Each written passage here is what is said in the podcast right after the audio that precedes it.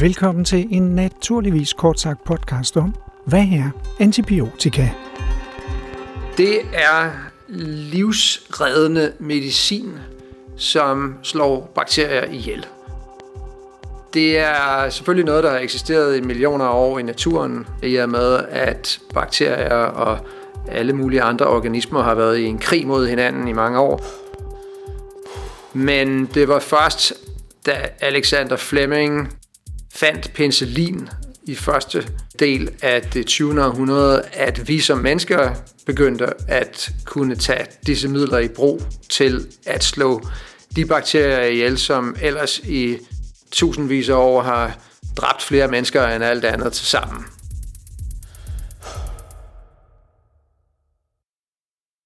De bakterier, som man startede med at bekæmpe, var staphylokokker og hvad vi kalder i dag gram-positive bakterier. Men vi kender til, til tusindvis af bakterier, hvoraf at der måske er et, en 100 stykker, som er dem, der slår de fleste mennesker ihjel. Og det kan så være E. coli af forskellige varianter. En frygtelig lang liste af dødelige bakterier, som laver infektioner i kroppen, øh, huden, i lungerne, i blodet, i hjernen osv., som i værste tilfælde slår patienten ihjel. Det kan også bruges til kønssygdomme, som for eksempel gonorrhea.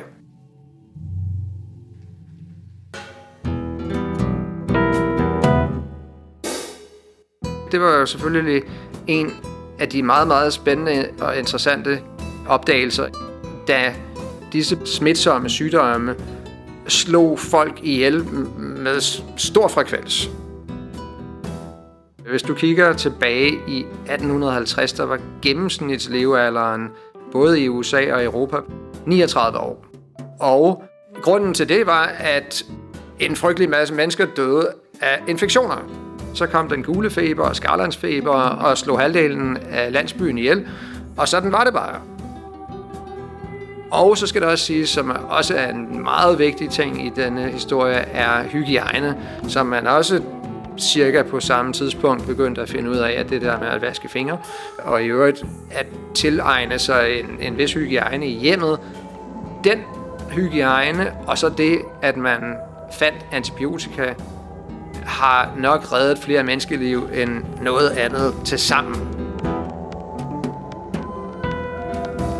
Og det med hygiejnen og antibiotika har forlænget vores levealder, måske fra de der 39 til i hvert fald de 70. Men sådan i det helt store, så er det virkelig antibiotikaen og hygiejnen, der har rykket og gjort, at vi kunne få den industrielle revolution og i øvrigt alle mulige positive økonomiske udviklinger hen, hen igennem det 20. århundrede. Så det er helt imponerende, hvor stor værdi vi har fået ud af antibiotika.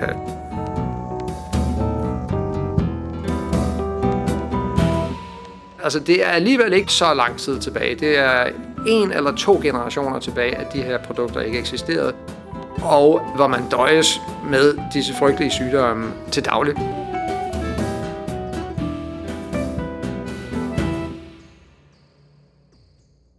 Altså, så Alexander Fleming, han, han fandt selvfølgelig penicillin, som blev udvundet fra en svamp, øh, der voksede på hans øh, petriskål. Og det var også der, hvor vi i starten øh, fik de første antibiotika fra, fordi at øh, svampe og bakterier har bekæmpet hinanden i øh, millionervis af år. Men så var det selvfølgelig også, at man fandt ud af, at disse produkter egentlig er små molekyler, og øh, samtidig havde vi også en begyndende kemisk industri og farmaceutisk industri, som fandt ud af, at forskellige øh, produkter fra bark og alle mulige andre steder havde forskellige farmaceutiske effekter. Så vi begyndte meget hurtigt at lede efter de her antibiotika andre steder end lige i svampe.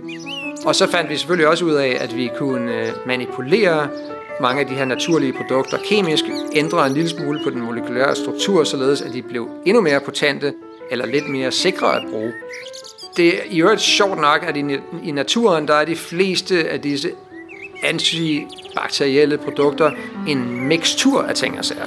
Og det vil sige, at en flue eller et, et, et jordbær eller et eller andet, som øh, skal ikke blive spist af en bakterie, har et naturligt forsvar imod dem, som består af en hel masse forskellige molekyler. Det er ret svært at så lave sådan et kæmpestor mixtur, hvis der man skal lave et nyt medicin. Så vi startede selvfølgelig med at prøve at finde de mest potente af dem, og så har vi gjort dem langt, langt mere potente.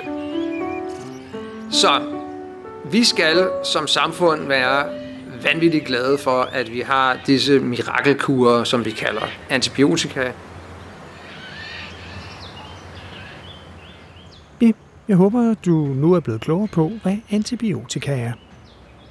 Det er i hvert fald meningen med denne, den første af tre naturligvis kort sagt podcaster om antibiotika og antibiotikaresistens, samt hvad er løsningen på det problem. De to podcasts de er også ude i løbet af november 2022, og dem kan du høre også her, hvor du lytter til den her podcast. Det var Alex Engel, der fortalte.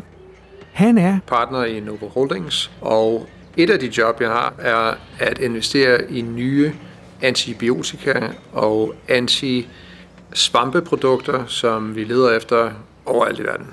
Og så er han uddannet som kemiingeniør og derefter biokemiingeniør, øh, sluttet med en Ph.D. på MIT i Boston. Som Alex Alex også nævnte, Jim, så er han partner, og det er han i Repair Impact Fund, som Novo Nordisk Fonden lancerede i 2018 med 1 milliard kroner i kapital, med det formål at investere i selskaber med, som de skriver på deres hjemmeside, tidlige projekter og nye tilgang til at udvikle antibiotika.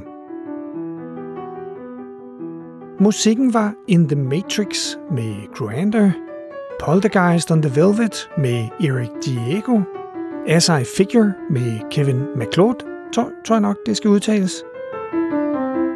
Bachs Cello Suite 1 Prelude med Felipe Saro og Deadly Shadows med Catalyst and Human Phobia.